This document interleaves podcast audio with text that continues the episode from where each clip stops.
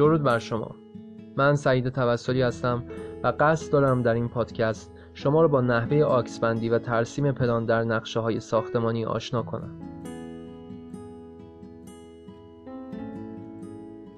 عملیات پیاده کردن نقشه روی زمین دقیقا برعکس عملیات تهیه نقشه یا برداشت زمین است. منظور از پیاده کردن نقشه روی زمین در واقع همان پیاده کردن پلان فونداسیون ساختمان است. برای پیاده کردن نقشه بر روی زمین ابتدا باید به این موارد توجه کرد. اول تطبیق شمال نقشه با شمال زمین.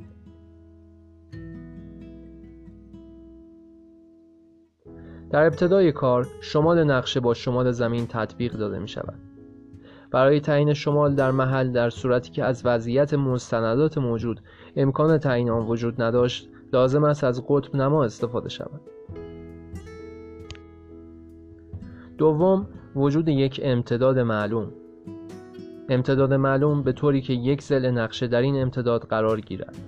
حال این امتداد می تواند آکس خیابان جدول در حاشیه گذرها دیوارهای همسایگان و در مکانهای دوردست مثل بیابان و جنگل این امتداد می تواند سیمهای برقی یا حتی رودخانه باشد.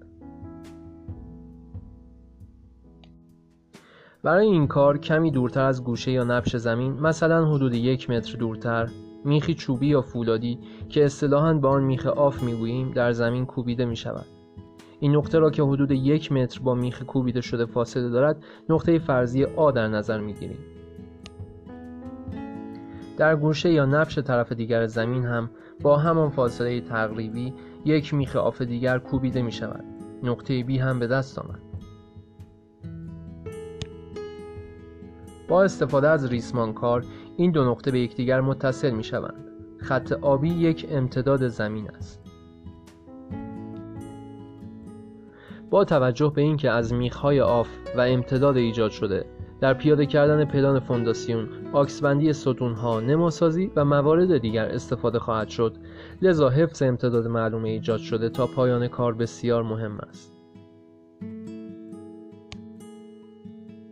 برای پیاده کردن امتداد بعدی از نقطه B یک متر دورتر عمود بر خط آبی یک میخ آف دیگر کوبیده و ریسمانکار را به آن بسته و تا نقطه C ادامه می دهیم. برای گونیا کردن خط آبی و بیسی از قضیه فیساغورس یا به اصطلاح کارگاهی روش 345 در نقطه B استفاده می کنیم. لازم به ذکر است که امتداد آبی امتداد معلوم است و بنابراین باید امتداد BC جابجا شود تا زاویه ABC قائمه گردد. برای پیدا کردن امتداد سوم ریسمانکار را به میخ آف کنار نقطه C بسته و به طور تقریبی و چشمی گونیا کرده تا به حدود نقطه D برسیم. سپس یک متر دورتر از نقطه D یک میخ off دیگر کوبیده و برای گونیا کردن دو امتداد BC و CD از قضیه فیثاغورس استفاده می کنیم و در نهایت نقطه D را با ریسمان به نقطه A متصل می کنیم. به پلانی که در آن محل قرارگیری امتداد و فاصله ستونها را به کمک خط آکس نشان دهند پلان آکس بندی می گویند. منظور از خط آکس خطی است فرضی که از وسط مقطع ستون یا تیر به صورت عمودی یا افقی میگذرد. بنابراین سعی کنید تا حد امکان ستونها هم راستا در نظر گرفته شوند. البته تا جایی که در پلان مموری تاثیر منفی نگذارد.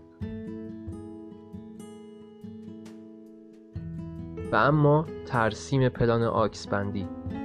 اول تعیین محل ستونها در پلان مموری دوم ترسیم ستونها و در نهایت ترسیم خطوط آکس برای خواندن راحتتر هر ستون آکس ها را در دو راستای عمودی با اعداد و افقی با حروف لاتین نامگذاری می کنند. برای این کار خطوط آکس را در جهت بالا و سمت چپ نقشه به اندازه حدود دو سانتیمتر از اولین خط آکس ادامه داده و دایره با قطر تقریبی 8 میلیمتر در ادامه آن ترسیم کنید. سعی کنید دایره ها در یک راستا ترسیم شوند. آکس ها را باید در دو ردیف اندازه گیری نمایید. در ردیف اول فاصله بین آکس اول تا آکس آخر را نشان دهید در ردیف دوم فاصله بین آکس ها را مشخص نمایید. بهتر است اندازه ها تا دو رقم بعد از اعشار و بر حسب متر نوشته شوند. با تشکر از توجه شما به این پادکست.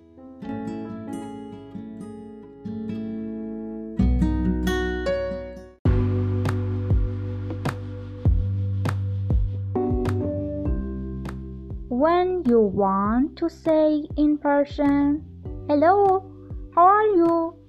You must say, سلام حالت چطوره؟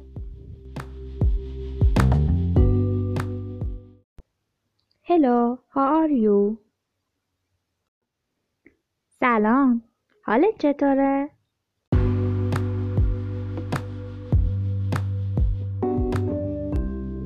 When you want to say in Persian goodbye you must be say خدا نگهدار